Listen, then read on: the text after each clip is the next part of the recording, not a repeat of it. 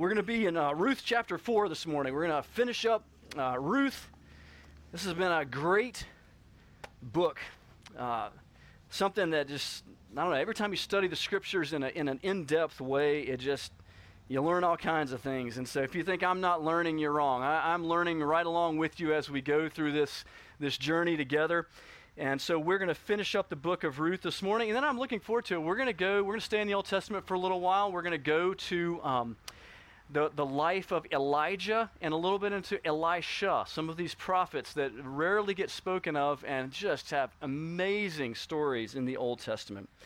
So in Ruth chapter 4, there's going to be three main points I'm going to make this morning. First is going to be a look at Boaz and his being a steady man of his word. We're going to sort of begin and end with this point. Second will be redemption by sacrifice. And third, being blessed through the providence of God. So let's begin this morning by reading some of this chapter. We're going to start actually in the last verse of chapter 3, chapter 3, verse 18, and we're going to go through chapter 4, verse 6. So please stand this morning uh, to honor the Lord as we read his word. Ruth chapter 3, verse 18 through 4, verse 6. She replied, Wait, my daughter. And this is Naomi. She replied, Wait, my daughter, until you learn how the matter turns out, for the man will not rest, but will settle the matter today. Chapter 4, verse 1. Now Boaz had gone up to the gate and sat down there, and behold, the Redeemer, of whom Boaz had spoken, came by. So Boaz said, Turn aside, friend, sit down here. And he turned aside and sat down, and he took ten men of the elders of the city and said, Sit down here. So they sat down. And then he said to the Redeemer, Naomi, who has come back from the country of Moab, is selling the parcel of land that belonged to our relative Elimelech. So I thought I would tell you of it and say, Buy it in the presence of those sitting here, and in the presence of the elders of my people. If you will redeem it, redeem it. But if you will not, tell me that I may know, for there is no one besides you to redeem it, and I come after you. And he said, I will redeem it. Then Boaz said, The day you buy the field from the hand of Naomi, you also acquire Ruth the Moabite, the widow of the dead, in order to perpetuate the name of the dead in his inheritance. Then the Redeemer said, I, I cannot redeem it for myself, lest I in- impair my own inheritance. Take my right of redemption yourself, for I cannot redeem it. May the Lord bless the reading of his word. Please be seated. All right. You read this. This is not actually a passage that's largely. It, it, the primary point of this passage is not a real estate transaction. It sounds like it, but there's a whole lot more going on here than real estate. So let's let's talk about what we see in God's Word this morning. We're going to start first with the last verse of chapter three, uh, three eighteen. Wait, my daughter, until you learn how the matter turns out. For the man will not rest, but will settle the matter today. And so, my first point this morning, it has been pointed out, but just bringing it into focus, that Boaz was a steady man of his word. Boaz was a steady man of his word. We've talked about, we're going to talk about steadiness later. That's kind of how we're going to close this thing up. But for now, I want to talk about Boaz as a man of his word. What does it mean to be a person of your word? It means that what you say, you will do. And he has told Ruth that he will redeem her. We're going to go about this thing. We're going to give one person a chance, then I'm coming in to do it. And one way or another, you will be redeemed. And he has given his word on something that is very important, especially to them. And it is important for us to see the conjunction between trustworthiness and hard work.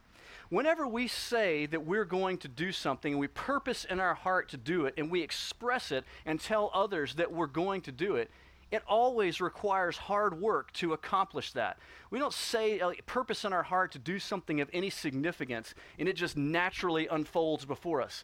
We purpose in our heart to do it, and then by hard work, it is actually accomplished.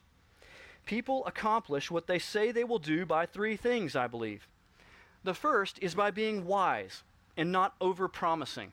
And we see this in the life of Boaz. He is wise in the way that he states this out. He says, There's another person that can redeem you. I'm going to go talk to them. We're going to see how it works out.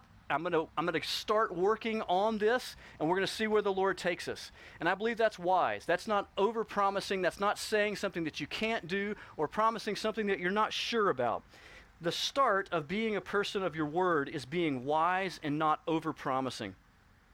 I think, secondly, people who keep their word work hard and intentionally to bring to pass what they say they're going to do in their life. This whole passage is about a strategy and a plan that Boaz had to accomplish what he had said that he would do. And then he went out and started working to do it. So we always must labor and put ourselves into action in order to do what we purpose to do. But prayerfully, number three, we trust God to be at work in his righteousness. So we're going to talk about providence a good bit today. But Boaz plans, states wisely what he's going to say, he gets to work, but all of it is being under the umbrella of the providence of God, trusting himself to what God is going to do. And those are three important things. So I'd ask you a couple of questions. First of all, are you a person of your word? Are you a person that does what you say you're going to do? Is that, would that describe you? If I asked your friends and your family members, is this person a person of their word? What would they say? Do you purpose wisely to do good and then get busy and go and do those things? Or are you a double minded person, saying one thing and then waffling and going in a different direction, and, and people are very unsure about what you say as to whether they can trust you or not? Do you promise foolish things? Do you go back on your word? Are you known for not following through with the things that you say? Do you overpromise and underdeliver on a regular basis such that people doubt your word? This is not a good character trait and should not be something that describes us as Christians. We should be wiser than that. We should be more careful than that. We should understand the providence of God in a way better than that that shapes our lives in a pattern that follows after what we see here with Boaz and with Ruth. So we're going to revisit this here at the end of the sermon, but for now, let's just see that Boaz gives his word that he's going to do something, and he is getting after it in this section. So, verses 1 through 6, redeemed by sacrifice. So, what's the situation? His plan is to go to the city gate because he's pretty sure that the guy he's looking for is going to pass by the city gate. And sure enough, there he comes. Sir, I need to talk to you. Have a seat. Let's talk and sits the guy down and then brings the elders around. We got to remember that this, this is the elders of the town, elders of the city. That was an oral culture back then, not a, a written culture. There was no uh, office of record and deeds to write things down. So, how did you attest to something? You get the elders around. Hey, y'all are going to witness this conversation. What's getting ready to happen here? Every, everybody listening to what's happening here? Yep, we're all listening. All right, well, here we go. And he tells this man that there is uh, Naomi who has come back is has a piece of property in her family lineage that is up to be redeemed. And he is the closest redeemer. Hang on we're going to talk about that in a moment.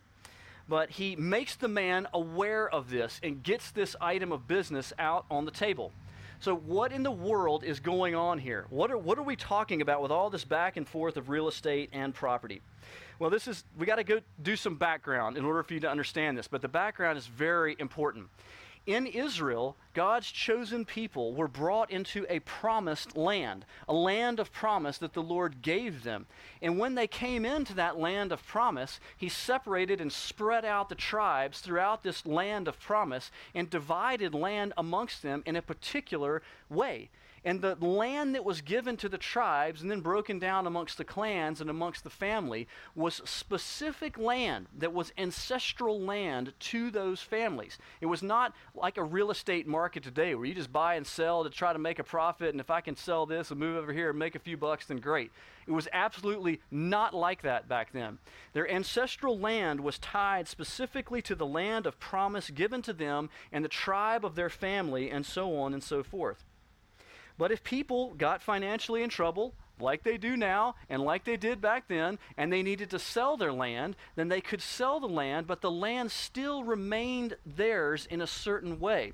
So if their financial situation got better over time, they could go back and redeem the land. They could go and buy it back from that person at a reasonable price so they could get back to their ancestral family land in a very loose way. Think about a pawn shop today where you can go and take something and sell it, get money for it, but you can go back in a certain period of time and buy it back in a, in a very loose way, somewhat like that.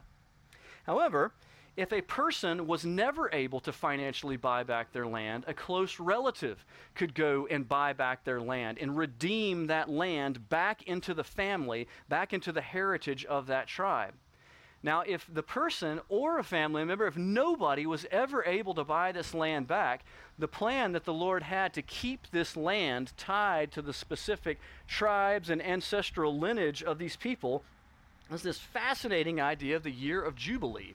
So, the year of Jubilee is, is this the Lord hashes out time uh, in sevens. It's very interesting. So, the original creation week was seven days. We still function under that same exact seven day week. And that's not a coincidence. Some of you have heard me talk about that before.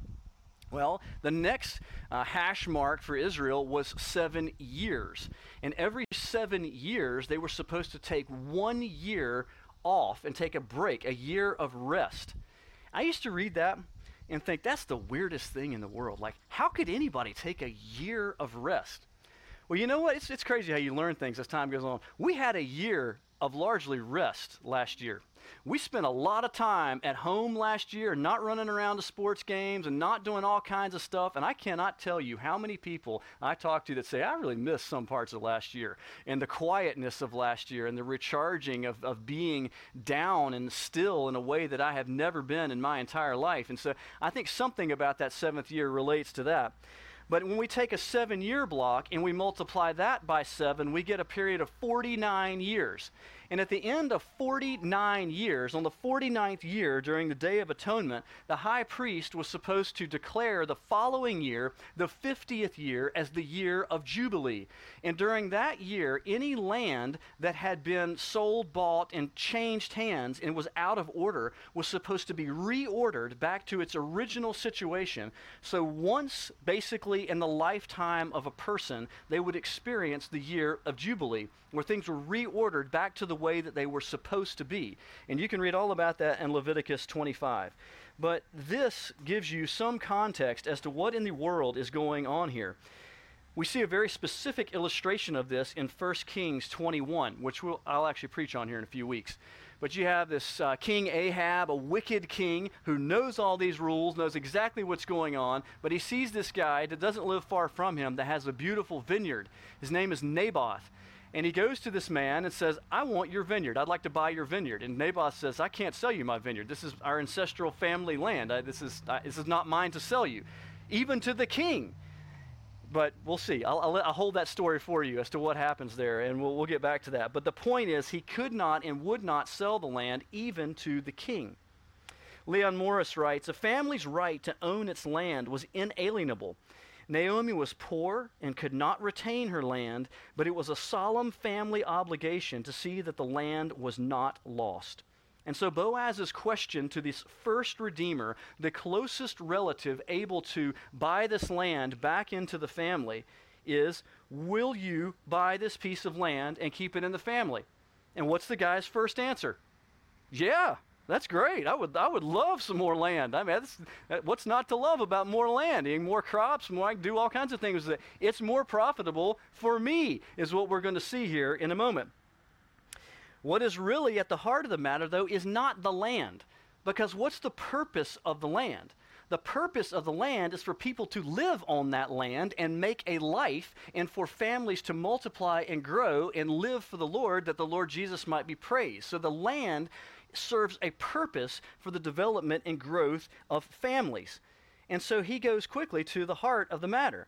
Because with the land comes the obligation to marry Ruth, continue on that family line, and to care for Naomi, and to raise a family on that land so that this family heritage is not lost and wiped out from the earth. Well, listen, there's a lot of difference between thousands of years ago when this was written, and there's some things that are just the same. If somebody offers you a piece of land, and then somebody offers you a piece of land that also comes along with marrying somebody and taking their mother in law and all the obligations that come along with that, it radically changes the situation. And once all of this obligation comes along with the land, this guy quickly changes his tune and says, ah, that's going to that's going to impair my own inheritance. Well, that's short, I think, for that's going to cost me way too much. That's way more obligation than I'm interested in. And we have all been there. And we have talked about that a lot in this church. This message has not changed one bit from here until the time of Christ when Jesus says, Take up your cross and follow me and die to yourself and be willing to sacrifice deeply, even everything that you have, to follow after me. And that the way of Christ will always be a way of self sacrifice. And I think we misunderstand this story and what is happening here if we don't realize that Boaz is sacrificing and doing something that is uh, above and beyond what he needs to do, and it's something that's going to carry on throughout his lifetime. It's not an obligation that's going to go away, it's something that he's obligating himself to for the rest of his life in order to do something that is right and good and commanded of the Lord. And so, this person, for him, it's a cost benefit analysis that doesn't make any sense. So, he backs out of it and turns it over to Boaz. However, Boaz is determined to redeem Ruth by his own personal sacrifice. And it is not, we just cannot sail past this without making the direct connection to Jesus Christ, our Redeemer. Because we are called in the New Testament the redeemed of God, that Jesus himself redeems us. And he does not redeem us because it was profitable for him or something that was easy for him. We read all over the New Testament that our redemption cost Jesus everything, even obedience unto death upon a cross. And the redemption of Jesus Christ for us was motivated, like the redemption of Boaz, by love and by righteousness, but also by the will and command of God. Both things that are taking place in the redemption of Boaz. I would like to read a couple of verses that are very clear about this uh, that Paul writes in Galatians. The first is from Galatians chapter 3, verse 13.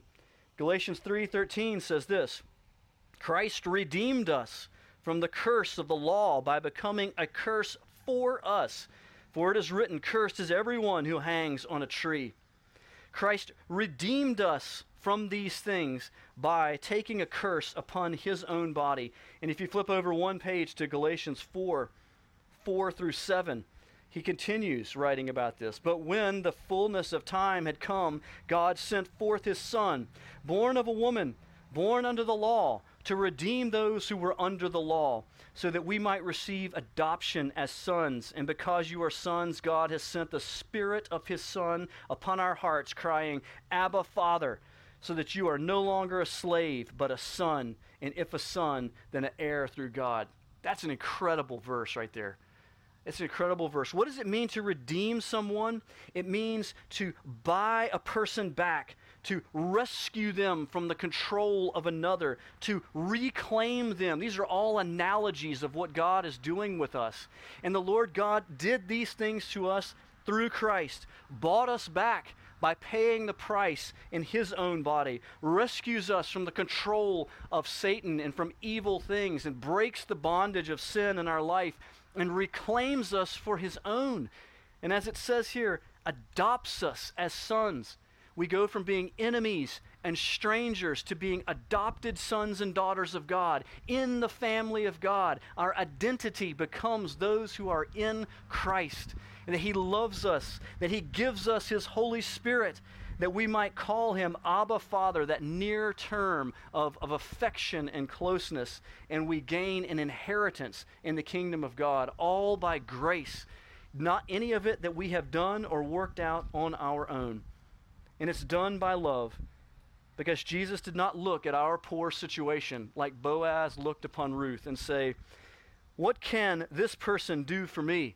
He doesn't look at our spiritual blindness and our spiritual death and our spiritual bondage and our spiritual uh, inability and say, How can this profit me? What can this person do for me? And I'm only going to help them if they, if they help themselves and do something for me. That is works religion.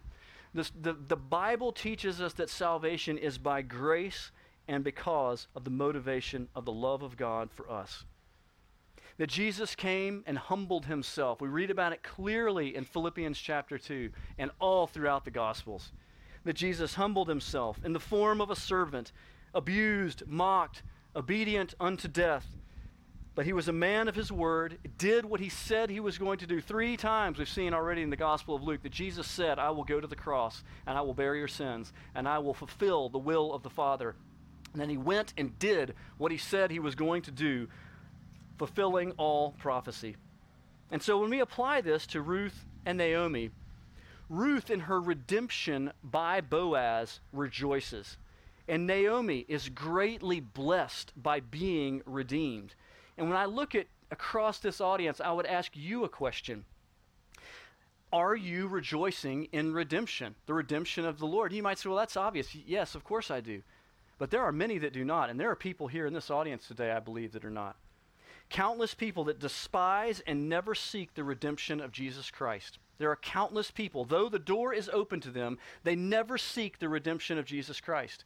We should not overlook the fact that this path of everything happening in this book happens because of a godliness and a love of the Lord. Ruth does not come after Naomi uh, because of just her own will. She does it because it's right and because it's good and because she's godly. Boaz does not do the things that he does just because it's the natural course of things. He does it because it's godly and it's right and he wants to live for the Lord. And all these things that are coming together are coming together because of a love of God and a seeking after the Lord, not the natural course of things. There were countless other people during this time that dealt with difficult circumstances like this in totally different ways without looking to the Lord as to what is the Lord's way of solving this problem. And so when you look at the sin and death and the bondage of your own life, are you trying to work out your own redemption or are you going to the Redeemer? Are you humbling yourself and going to Jesus Christ, seeking His way, opening His word, saying, What does the Scripture say about my terrible position? And how is it that I am supposed to live my life? And then going and walking in that pattern, believing what God says that we ought to believe, and in that finding life and rejoicing in it. I want you to see yourself in the position of redemption. We must learn from Ruth. Rejoice in the redemption of Jesus Christ. Believe and give thanks that you might pass from death unto life. Well, we looked at Boaz as keeping his word, redemption by sacrifice. And thirdly, I want to look at the blessed nature of the providence of God in this situation. In verses 7 through 10, the, the deal gets kind of sealed and, in this great hilarious Old Testament way where they take their shoes off and hand them to each other, and that's how that's how they sign that's how they sign the paperwork in front of the elders. They hand their shoes to each other, and and the redemption is sealed that Boaz is redeeming Ruth. And then verses 11 through 12, there's a blessing from the townspeople. They begin to, to praise them and, and, and wish them well and bless them before God and pray for them. May your house multiply. May your children be influential and renowned and all these good things. And then in verses 13 through 17, which I want to read, we see this great reversal from sadness to blessing in the life of Ruth and Naomi. Verse 13. So Boaz took Ruth, and she became his wife. And he went into her, and the Lord gave her conception, and she bore a son. Then the women said to Naomi, Blessed be the Lord, who has not left you this day without a redeemer. And may his name be renowned in Israel. He shall be to you a restorer of life and a nourisher of your old age. For your daughter in law, who loves you, is more to you than seven sons, has given birth to him. Then Naomi took the child and laid him on her lap and became his nurse. And the women in the neighborhood gave him a name, saying, A son has been born to Naomi. And they named him Obed. He was the father of Jesse, the father of David. And so we see here through this redemption comes marriage, comes a happy and stable situation that the Lord gives conception and a child is born. And Naomi, if we look back to chapter 1, verse 20, who came out of this foreign land and said, I'm going to change my name from Naomi to Mara, which means bitter, that my life is bitter sadness, and I am, I'm just at the bottom of the barrel. To this, to where the neighborhood comes around and blesses her and is, You're so blessed of the Lord. What a radical change of situation. Her heart's lifted up, and she's gone from being totally alone in the world to having a, a grandchild on her lap and living in a stable and good situation that honors the Lord. And so it is a radical reversal according to the providence of God. And so the question here is doctrinally what is the providence of God? The providence of God is, is roughly this. It's when the Lord is continually involved with all things, works with all created things, causing them to act as they do, directing them to fulfill his purposes. I'm going to read that one more time. The providence of the Lord is the Lord being continually involved with all things, working with all created things, causing them to act as they do, and directing them to fulfill his purposes. John Piper just wrote a book about the providence of God that's about this thick. It's about a thousand page book. And so there is so much that can be said on the providence of God, and it is worth your time and worth your study if you have not spent much time looking at this doctrine. But in brief, I would like to say just a few things because the providence of God, the workings of God, and the orchestration of God behind the scenes to accomplish His purposes is all over the book of Ruth. God is continually involved in the book of Ruth in all aspects of this story. But in all aspects of this story, the people, the characters, Boaz, Naomi, Ruth, are also working with God. And so we see real human agency, real actions of people that have real consequences in this story, which is what we're just talking about, about keeping your word and being a purposeful person. But God is directing and fulfilling his purposes. There's no chance at the beginning of this story that the end of this story is not going to turn out exactly like God purposed for it to, come, to turn out. There's no way that King David and everything that God has purposed for him is going to be derailed somehow in this story. The Lord is going to accomplish his purposes in the lives of his people for his glory. And so we see accomplished in this story the continued lineage of David going in a direction of heritage towards something much, much greater than what is happening in the life of Boaz and Ruth. And yet they are a part of what is happening. And in the same way, you and I are a part of something that is much greater than what is happening in our individual lives. And we're going to get back to that in just a moment. But this redemption story is pointing to the loving, costly, life giving redemption of Jesus Christ to us. We must act upon what God has revealed to us about Himself and His will, as Boaz and Ruth do. And then we must entrust ourselves to God's providence. So many times, this leads to exactly what we see in this story a great reversal of things. Uh, I know that this has been very true in my own life. Uh, and some of that story is actually going to come out in the newsletter this week. You can take a look at that, but I don't have time to get into it today. But some, some things that just were very difficult for me to deal with years ago. And to see how the Lord has brought many of those things full circle into a radically different situation is incredibly encouraging to me as far as the providence of God goes and all that we learn through that, that process of struggle and difficulty and trusting God and then seeing Him faithful is something that builds our faith like nothing else does. However, there are also those that in this life, in this life, will not see that reversal. And I want to point, out, point that out very clearly. There's a, there's a great passage in Hebrews chapter 11, which is about faith and faithfulness. And many people whose lives were faithfully lived for the Lord, and there's brief accounts of them living for the Lord and how the Lord brought them by his providence through difficult situations and then into what it is that he had for them. And in this life, they were able to see a great blessing of the Lord upon their obedience and, and answers to their prayers and all these things. But seldom do we read the last few verses of Hebrews chapter 11, which speaks to those people that were faithful throughout their life, genuinely and earnestly loved the Lord, and were seeking after his eternal kingdom, and never received blessing in this life. That their blessing was a blessing yet to come in eternal life through Jesus Christ our Lord. And so it says in Hebrews 11 35b and on. Some were tortured, refusing to accept release so that they might rise again to a better life. Others suffered mocking and flogging, and even chains and imprisonment. And they were stoned, and they were sawn in two, and they were killed with the sword.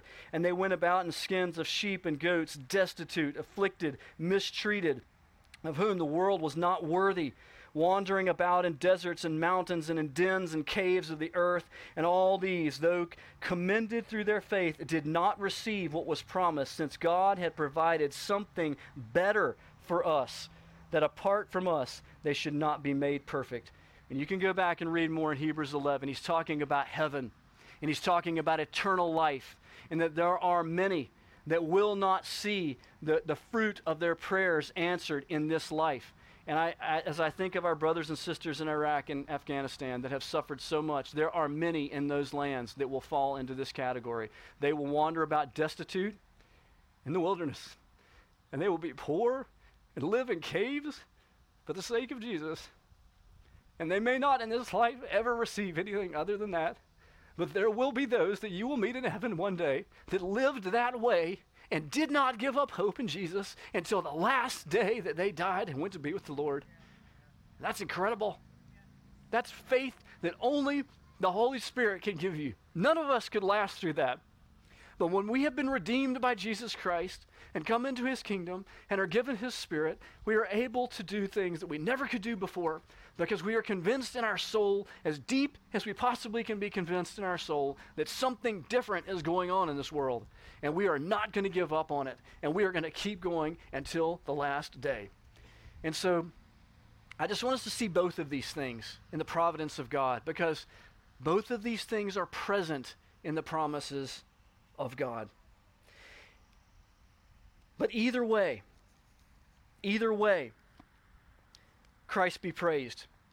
If you've not listened to my sermon from some time ago, I'm going to get CJ to pull it up on the website and get it up to somewhere where people can find it more often. It was a sermon about the martyrdom of all the apostles of Christ, other than John. How every single apostle, all the 12, died a martyr's death for Jesus Christ in seeking and serving after him. And it's important for us to realize that, that they never gave up on the providence of God, that they trusted God in poverty and death, in deep hardship, in good times, in work, in seeking children, in having children, in life direction. We see that in Boaz, in Ruth, in Naomi, in all godly people, that in every basic aspect of a daily life that they trust in the providence of God. Believing the Lord has a purpose for his glory and for our good that He is working out that purpose. That's a short bit on the providence of God. So, in summary and closing, I want to say this. I have learned so much from this book. This book has just been way more impactful on me than I ever thought it was. I've not taught through this book before. And I am deeply challenged by the steady godliness of the two characters in this book, Boaz and Ruth. And we can add Naomi as well. But they are a steady, godly people. These are ordinary, everyday people not flashy, not heroic, not in a hurry, but devout in their day by day steadiness in their following after the Lord, making godly choices, and trusting in the providence of God. They are godly and virtuous. They are dependable. They are loving and soft hearted, but they're also hardworking. And if you're like me, you know a lot of people, and this may be you. You may be hardworking or soft hearted. And the two of those things are hard to get together because if you're a hard driver, you tend to just run over people. But we've got hard workers that are soft hearted and loving in this book, and it's beautiful people that keep their word and their commitments, people that are worthy in character, people of action, people that are wise with resources, people that care about family and heritage, people that treat each other with respect and kindness, people that are generous, people that are self sacrificing. And I would urge you as we walk away from this book to look at the lives of these people.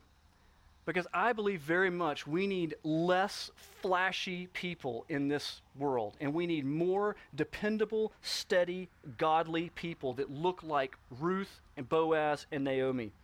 We need steady, godly people that day in and day out love and serve the Lord. Year after year, in good times and in bad times, people that trust in the overarching providence of God, that love their family and honor the Lord. If you have a steady but not flashy spouse, I want you to be thankful for that person. And I want you to tell them that you're thankful for their steady godliness. And thank God for them. If you are single and looking for a spouse, I pray that you will look for this type of spouse. Not the flashy person, not the, not the person that's always looking to be in front of people, but the steady, godly person.